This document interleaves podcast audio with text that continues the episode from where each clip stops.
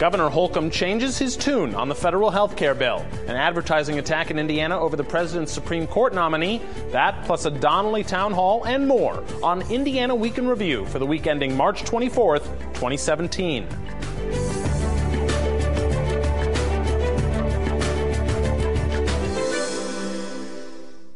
Ice Miller is proud to support Indiana Week in Review. Ice Miller, with a 100 year tradition of learning what is important to clients and strategizing with them toward a common goal. Today, Ice Miller continues its commitment to help clients build, grow, and protect their interests. More at icemiller.com. This week, Governor Eric Holcomb said he's backing the federal health care reform bill after he expressed concerns about the measure only last week. A week ago, Holcomb said he was concerned about the repeal of Obamacare's Medicaid expansion in the GOP's health care reform bill. The expansion dollars fund Indiana's HIP 2.0 program. Holcomb said he wanted all those currently receiving coverage to continue getting it. Now, he says recent changes to the bill, including one to give states more flexibility in how they spend Medicaid dollars, are fueling his support for the measure. The bill still eliminates HIP 2.0's funding in the future, but Holcomb says he wanted Congress to know he's willing to work on the reform effort. Are you surprised to see the Republican governor doing an about face so quickly? It's the first question for our Indiana Week in Review panel. Democrat Mike Leppert, Republican Robert Vane. John Schwantes, the host of Indiana Lawmakers, and John Ketzenberger, president of the Indiana Fiscal Policy Institute. I'm Indiana Public Broadcasting State House reporter Brandon Smith. Mike Leppert, a week ago there was unanimous agreement from this panel that Holcomb was showing bold leadership. What's he showing now? Well, I was I here last week? No, you weren't here last I wasn't here either, so I guess there's two. Uh, that's right. The answer is bold leadership. bold leadership. Uh, you know, he has been doing a, uh, a, a great job, actually. I'm, I'm pretty impressed with how he's done. This was the first uh, first mistake, and I'm going to label with a capital M mistake uh, of him coming out and, and, switching switching directions. The the boldness that I think it took to come out and say uh, we need to keep the, the, funding to to fund our popular plan uh, that's been successful. Um, in the face of the federal health care plan was was bold. I mean, you got to give him credit for that. Uh, he should have stayed there. Uh, there wasn't any reason to leave there. And uh, the, the plan that's on the table in Congress right now is difficult for anyone to support, even though the bulk of the congressional delegation right now does support it. And so it's hard to see the benefit for for him abandoning where he was. He was in the right spot, and and he uh, he made a mistake. So it's obvious that there's a reason for that mistake. He probably got a phone call from someone we all know. I don't know that, uh, but uh, he probably should have avoided that. And, and I think uh, I think he'll look back on that and wish he hadn't done it. Holcomb talked about the changes that were made to the bill in the mm-hmm. past week, um, uh, helping lead to this sort of turnaround of sorts. But the funding is still in jeopardy for HIP 2.0. Why change your tune? Well, if you define leadership as charging in in the unknown, I think he wins on both counts. The governors throughout this country are the ones I believe who are driving a lot of these changes. Just last October, Mark Dayton, Democrat governor of Minnesota, said the Affordable Care Act is no longer affordable. So that's what you're hearing from governors. HIP 2.0 is very successful. I'm sure he's been a part of the process both here and in Washington, D.C. I put my trust in Eric Holcomb. What do you think is behind this sort of turnaround? Is it, is it, that, is it that trying to lead the governors? I mean, certainly there is some appeal to the notion of having a block grant uh, put in your lap, so to speak, where you, I mean, states, I think it's inherent, they just. They want make, that money. They, they, they are empowered. We can do it better than the Fed. So there, there's that. Uh, that's a, a, a storyline that sort of underpins all of this. But, but again, I, it is a surprise because it's not as if Eric Holcomb was out there alone. Most Republican governors had been very vocal. Asa Hutchinson in, in Arkansas, Governor Sununu, Governor Sununu, Seven of them yeah. signed the letter. I well, yeah, I mean, even yeah, look at our immediate letter, neighbors: John Kasich to the east, Governor Snyder to the north, uh, Governor of Illinois. All had said this is a problem because of the curbing of Medicare spending. And what makes it particularly tough, it seems to me, and maybe what makes this turnaround is even more surprising Keep in mind that Medicaid money is what has been the source of a lot of the anti uh, opiate uh, addiction services and so forth. That's been a, a, sort of the, the core source of funding. And given the, the very high profile challenges that Indiana and other uh, states have had uh, with uh, our well documented, much publicized challenges uh, in the past couple years with opioid addictions, and, and, and, and, I doubt that problem is going to go away with a snap of a finger that we're going to have to be looking as a state for another source of uh, money to, to pay for those services. Holcomb stressed that this is just a first step, that the bill in Congress is just a first step, and he, he wants to be part of the reform effort. Is that is that the real answer here? Is he was in danger of getting let, left out of the conversation? Mm, I don't think so. Consider that the, the, the vice president is on Capitol Hill breaking arms all week trying to get votes for the, afford, their, the new health care bill. And it's his HIP 2.0 that's being discussed here by the by his successor of the same party. Uh, I'm guessing that um, there was some friendly suggestion, maybe that uh, um, you know the governor ought to rethink his position and, and maybe look at this a little bit differently. Um, I can't imagine the vice president wants to hear from somebody in Congress that, well, your own governor says he doesn't yeah. like this. So you know it is difficult. It is also very early. Um, so you know look, he had a position last week, he's got a different position this week, and it looks bad, quote unquote. Uh, but I think the real um, uh, the real outcome here will determine whether the governor um, looks good or bad at the end. He's got lots of time uh, to help put his imprint on this and get it in the way he hopes it will be best. And if this Indiana. blows up, it's not as if people are going to single out Eric Holcomb for right. for blame. I mean, he's for, along for the ride. For what it's worth, Eric Holcomb said Mike Pence did not ask him to support the bill. Doesn't mean somebody else didn't. But or how do you define ask? Yeah, that's uh, true too. And he also just spent the last several months sort. traveling 92 counties last few years. If anyone's yeah. probably got a good hand on the pulse of Hoosiers and what they want, it's Eric Holcomb. National Republicans this week launched an attack against Joe Donnelly over President Trump's nominee for the Supreme Court. The Republican National Committee rolled out a six figure ad buy in several battleground states, including Indiana, where Democrat Joe Donnelly is up for re election in 2018. The subject of those ads? Pressing Democrats to support an up or down vote for Neil Gorsuch, the president's Supreme Court nominee. That comes as Gorsuch testified before the Senate Judiciary Committee this week. Senate Democratic leaders have indicated that Republicans will face a filibuster in their effort to confirm Gorsuch. The GOP needs 60 votes to break a filibuster. They have a 52 48 majority in the Senate. Robert Vane, after Republicans refused to even consider President Obama's nominee, does Joe Donnelly owe President Trump's nominee a vote?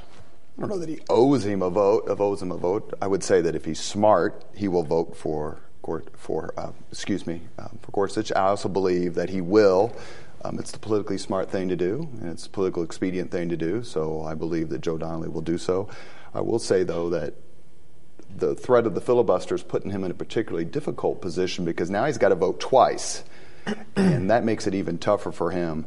Um, if I'm Mitch McConnell, I use the nuclear option, cloture, vote it out, and move on to the next thing. Republicans don't owe the Democrats anything when it comes to Supreme Court nominations. They started this drama back when they went after Bork. They're reaping it right now. No sympathy.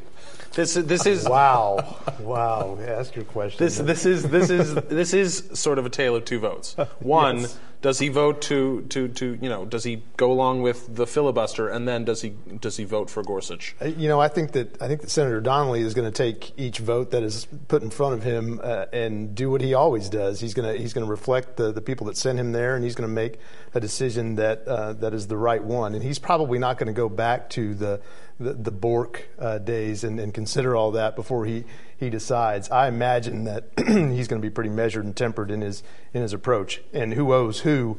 Um, pretty difficult to to think about this in those terms. But if we were, uh, you know, it, it's it's easy to understand other Democrats still uh, still hanging around with uh, the Merrick Garland nomination. Um, it was mishandled. There's no question it was mishandled. Uh, the Democrats that allegedly started it by uh, by my partner across the way there. Um, I wonder how many of those guys are even still in the body. Probably not many, but there probably are a few. I talk about Clarence Thomas. Do the research. Like. Yes, yeah. Well, we could talk about all of them. It's it's a it's an old country now. I mean, a lot of things Republicans didn't do that to the uh, four Democrat nominees of the last administration. So, well, I, you know, I had a conversation about this today, and we talk about whether or not a, uh, a president should be able to uh, nominate in the last year of his term limited term. And, and, right now, as things are going in Washington, maybe we should be asking about whether or not there should be nominations in the first year of a troubled term. so uh, so th- there's a lot to discuss there. Politically speaking, is it better for Donnelly to vote for or against Gorsuch? Good question. Um, Thank you. well, I had I had been thinking about this in a completely different way, and I hope that I can get to that. But to answer your question, I think that it will be difficult for him to vote uh, against giving Merrick Garland a, a, a, straight vote. Or uh, I'm sorry, Gorsuch. Mm-hmm. Yeah, see, I told you I was thinking about the other. um, but but yeah, I think um, it'll be difficult for him to vote against Gorsuch. Um, but I'm sure the temptation for him to do that, for the reasons that have been articulated earlier, um, will be strong. Um, the thing that I've been thinking about a lot in this is that, yes, we've had the politicization of the uh, Supreme Court uh, for many years um, through the usual proper channels.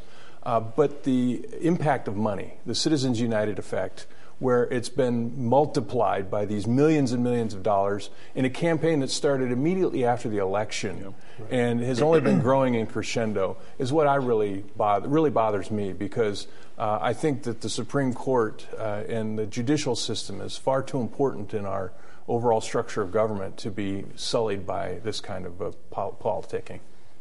Can I have the same question? It was yeah. a good question. Um, I, think that you're right. The, the, politically expedient thing to do, and the wise thing in terms of a political calculation, would probably to be vote for uh, Gorsuch. And I would say that because, and this would not be a new uh, approach, certainly for Joe Donnelly. He has positioned himself, whether it's intentionally or just the way the issues have, have sort of broken out, as more of the maverick. That he is, isn't wasn't always siding with the Obama administration and and he's not always going to side with, with Chuck Schumer and others in leadership.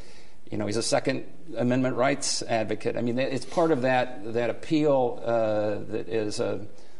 He's a again, centrist. He, he's a centrist that I think uh, is a value. Certainly self-described. Right. Centrist. And the other thing that now, if this were, if he were a year into his term, and he was worried about uh, you know future uh, dem- the Democratic uh, Senate campaign senatorial right. Uh, campaign committee filling his coffers over the next five years before the next election. If that were the case, then maybe he'd go along with the caucus. But when you're looking at an election yeah. that promises to be a hard fought election, I think the, the, the, smart calculation would be to vote for the nomination. Trump nominated uh, a good judge. I mean, this was this was probably the best move he's made in the 65 days or so that he's been in office, and so that makes it a lot easier on Senator Donnelly. There were a lot of people he could have put up there that would have made this discussion a whole lot different. But are progressives willing to put up with someone who's going to vote for him? Because there's a lot of people on the on the progressive side of the Indiana Democrat Party who say, "Look, it's our time now. We've done the other way. We've lost some governor races. Hey, we need someone who's going to stand up for the progressive agenda." So where I just don't think we go, can. I mean, well, I understand that, but that doesn't mean they're not loud or yeah. have power. And I don't think he'll be alone if he does what we just talked about. Joe Manchin, I think, and others might join him in that uh, regard. Yeah. Time now for viewer feedback. Each week we pose an unscientific online poll question in conjunction with our Ice Miller email and text alerts. This week's question Should Senator Joe Donnelly vote for President Trump's Supreme Court nominee? A yes or B no? Last week's question should legislative staffers be allowed to bring guns into the State House? 18% said yes, and 82% said no. If you would like to take part in the poll, go to wfyi.org slash IWIR and look for the poll. Speaking of Joe Donnelly, he faced a mostly supportive crowd in Muncie this week in his first town hall since the new year. Donnelly addressed a number of issues at the forum. He expressed dislike for the GOP's health care bill and pledged to work to stop cuts contained in President Trump's budget proposal to social programs, the arts, and scientific research. There was only one round of boos, and it was for a citizen who demanded Donnelly do his duty and commit to voting for Neil Gorsuch's confirmation. In response, Donnelly said his duty was to evaluate Gorsuch's answers to the Senate Judiciary Committee. Republican Senator Todd Young came up at the town hall as one citizen asked Donnelly to urge Young to hold his own town hall.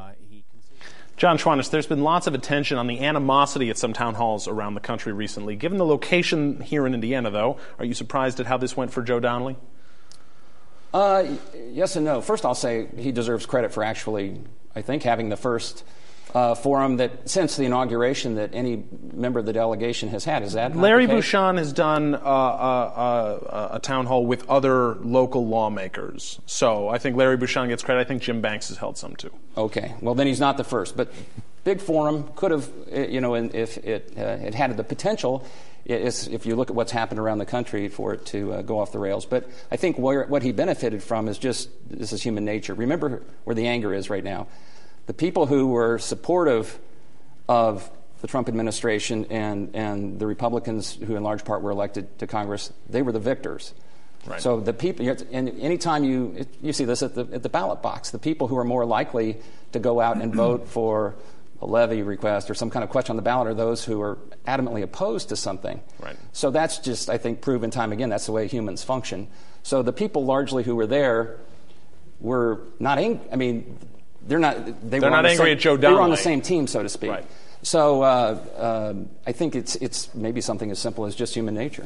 Given the reelection uh, bid next year, do you think we'll see more of this from Joe Donnelly? Is it important to see more of this from Joe Donnelly? Yes and yes. Um, I think it is important, and I know that it's difficult for a public official to stand up and say, you know, okay, have at me, you know, and, and we'll go about this uh, however it may go, because we've seen lots of examples.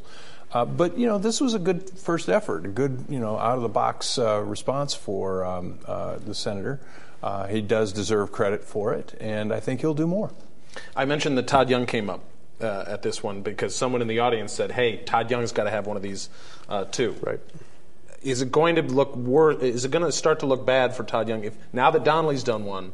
Is, is the onus on Young to do one of his own? Well, I, I, hope the trend is that it looks bad on anyone who's not willing to go out and spend some time with their constituents. You know, th- this is part of the job, and uh, you know the trend and the anger and the and the theatrics and demonstrations and all that. That that's part of the job. You know, when you get elected um, in, in, you know advanced society, there are plenty of people that are going to show up and take an opposing view, and they're going to take an opposing tact. And uh, you know, I've I've had to host meetings in front of angry crowds before, and it's not easy. But when you're prepared for it, and you know that those are the people that you serve, whether they voted for you or not, uh, you can handle it. Um, and I think that people just need to, when I say people, I mean people that are elected to any public office, if they're not willing to go out and face their voters and, and let them uh, have their day with the, the people that uh, they've chosen to serve, um, then the people who've chosen to serve have chosen the wrong job. With Donnelly doing town hall, is the pressure now on Todd Young? No. Todd Young will do plenty of town halls. The problem with town halls is that people are rude. And I'm in favor of all the town halls that you can have and whether it's hey, activists, tough, man. Well, when it's activists screaming at Barack Obama when he's trying to give a speech, or an elected official who's trying to have an actual dialogue, and where it's happening is in Republican town halls across the country because left-wing money is having professional protesters and disruptors. Notice that didn't happen at Donnelly's. Why? Because Republicans are polite. well, see, some, of the, some of the greatest. Did you get all that? Did you get all that? greatest political opportunities. Barack Obama was great at dealing with the angry person. And that's a great opportunity. Hill agrees with you. Yeah, yeah. And one thing, Joe Donnelly, he, capital, he capitalized. Hill agrees with you. He capitalized on this by striking, I think, the right tone. He came out in his introductory remarks and said, "Hey, I'm the hired help," because I think right. what you're seeing with a lot of people right now who sh- are showing up, whether they're it's orchestrated they're or paid us. or actors or not, somebody is is angry because they feel that nobody's listening to them. So to come in and say, "I'm the hired help," I am appearing in front of you. I think is a, is a is a very uh, a tone that resonates probably. But for two seconds, regardless of party, regardless of the candidate or the elected official, town halls are for a free exchange of ideas and for you to say your piece. And when people yell and scream and walk out and their fights and their disruptors, that ruins it for everybody. Well, we're uh, on a theme today. So speaking of Joe Donnelly, once again, Republican Congressman Luke Messer made more moves this week that point to a Senate bid. Messer announced the formation of his statewide campaign finance committee. The list is led by Greg Pence, who will chair the committee. Greg is a Columbus area businessman and the brother of Vice President Mike Pence. Other members of the committee include several notable business and political leaders, including quite a few who played major roles in past statewide campaigns for Mitch Daniels and Eric Holcomb. The Indiana Democratic Party this week sent out a campaign message of its own, urging support for Donnelly's reelection bid. That fundraising email was centered around former gubernatorial candidate John Gregg. John Ketzenberger, I'll start with Luke Messer. Greg Pence um, doesn't have a lot of political experience here. Is having that last name good enough? Well, his brother is the president of the Senate, so, you know, that probably doesn't hurt. Uh, but I do think that, um, you know, it's, it's an auspicious group. Um, it's mostly the usual suspects. Um, he's he's getting out in front of it. You got to you know give him credit for being prepared and ready to go. And it looks like his candidacy will uh, be among whatever else we have there. But I think he's setting himself up for you know in a, in a good fashion. Uh, on Messer, um, about it was about this time in the cycle last time that uh, we saw Eric Holcomb start to run for Senate. Uh, we saw uh, uh, uh, Marlin Stutzman not long after that, and Todd Young not long, or a little later after that. Is Messer got to start actually making the move now? Well, since Donald Trump already had his his first two rallies for the next presidential election, we, the cliche, of course, is that there's never downtime, and that seems to be more truer now more than ever. But the reason that's important to start this particular race earlier than later, or at least put out the names of the 47 people, highly regarded, highly visible uh, people on your committee, is familiar. to scare off familiar, is yes. to scare off um, all other comers to the extent you can. so it's uh, you're automatically in a better, and he has done some fundraising too. So he, uh, if you look at some of the other people, Todd Rokita or others who might enter the fray, uh, he had more money in the bank. So this gives a little bit of a head start or an opportunity to play catch up, but also maybe to show that, hey, if I've got Pence on here and I've got uh, everybody else. He probably looked for a guy named Fred Trump from Centerville or something and couldn't find him. But, but uh, maybe that's to come. But I mean, if you can scare away the uh, opposition, that's your goal at this point in the race. So I want to switch to to uh, the, the, Indiana Democratic Party starting to, to, fundraise for Joe Donnelly specifically now. And the first uh, blast was um, on behalf of John Gregg asking for money for Joe Donnelly. John Gregg, obviously a notable name in the Democratic Party, but he's now a two-time loser of the governor's race is he the best name to be putting out there if you're the Democrats? Well, it wouldn't cause me to give money. Uh, and so the, I think they were really counting on you. They were. Well, you know, the Messer list is obviously very august because about half of them sat in this chair. That's right. There were lots of people on there. You haven't seen a more impressive list, I think, really, since Daniels, Mitch Daniels ran in 2004. And it is one of those things that makes people, gives them a second thought. Very quickly, other than Pence's older brother. Marty Obst is the name on that list. He is right. a phenomenal fundraiser, one of the top two or three from either party in this country right now. Him being on there and being active is a huge difference. As far he as worked the, for Mike Pence. Eh, that's right. It was my boss. There's about five of my former bosses on that list. but regarding the Democrats and Donnelly, high profile race means high dollar race. And I completely understand where they're coming from to try to raise money as soon as possible. But is John Gregg the name to be to be starting with? Uh, he did some fantastic fundraising last year. He, he ran a good campaign. The people have good feelings about John Gregg on the Democrat side. The source of the money, uh, the start money for uh, Donnelly's campaign is going to come from that group. And, and John Gregg, as a former Speaker of the House, will always have that. Um, he's got a resume. He's well liked, so that's that's no problem. I mean, Luke she, Messer has got? A, well, that's to me. The who else you got? The other the other thing is, is that right now, Joe so. Donnelly is the name. Yeah. I mean, Joe Donnelly's the name. It's not about Greg Pence. I mean, it's great to have that roster of people we talk, we were talking about this morning, but Luke Messer's going to have to run for Luke Messer, and Joe Donnelly yeah. is the guy he's going to have to beat, and it's going to be tough. Uh, and a Twitter account popped up this week urging State Senator Mike Delph to run for the U.S. Senate. The account, Draft Delph for Senate, frames Joe Donnelly's reelection bid as a certainty unless Republicans turn out their base and follow the Trump mold. For instance, one post says you can't drain the swamp by electing a snake that's already in the swamp. And whoever runs the account posits that State Senator Mike Delph is the only man for the job. Delph has received attention over the years for his efforts to enact significant immigration and ethics reform. He's also gotten into hot water for Twitter rants and revealing information from within the Senate GOP caucus. Delph has flirted with running for federal office before without pulling the trigger. Mike Leppert, could a Delph Senate bid be forthcoming? Boy, I hope so. I really do. Uh, you know, I talk about this. Uh, uh, Senator Delph and I are buddies and have been for a long time, and I don't know if it if it's tougher for my friends to hear that or tougher for his friends to hear that. But uh, uh, you know, I wanted to see him run before. Um, he is a good state senator.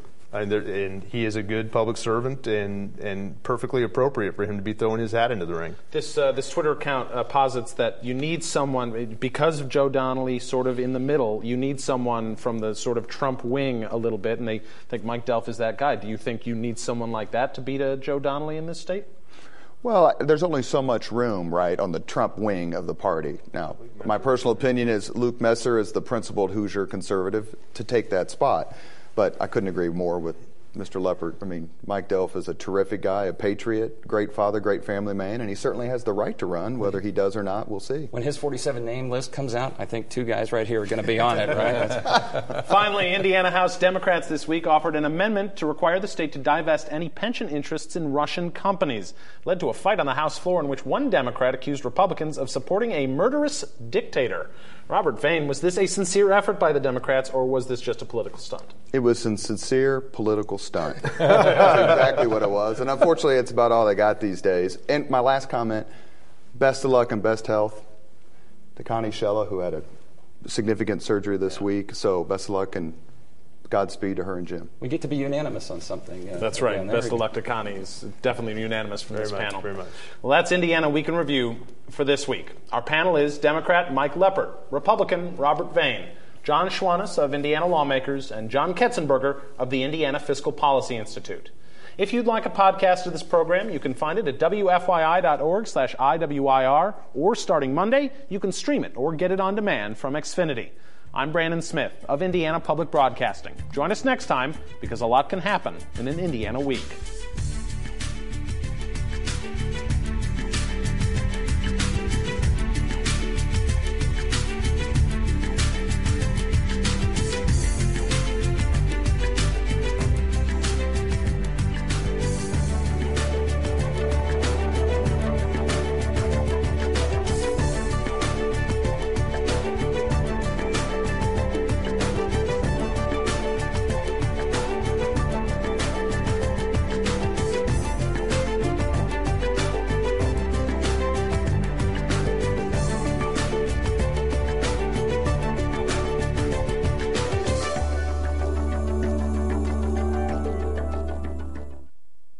Ice Miller is proud to support Indiana Week in Review. Ice Miller, with a 100 year tradition of learning what is important to clients and strategizing with them toward a common goal. Today, Ice Miller continues its commitment to help clients build, grow, and protect their interests. More at icemiller.com.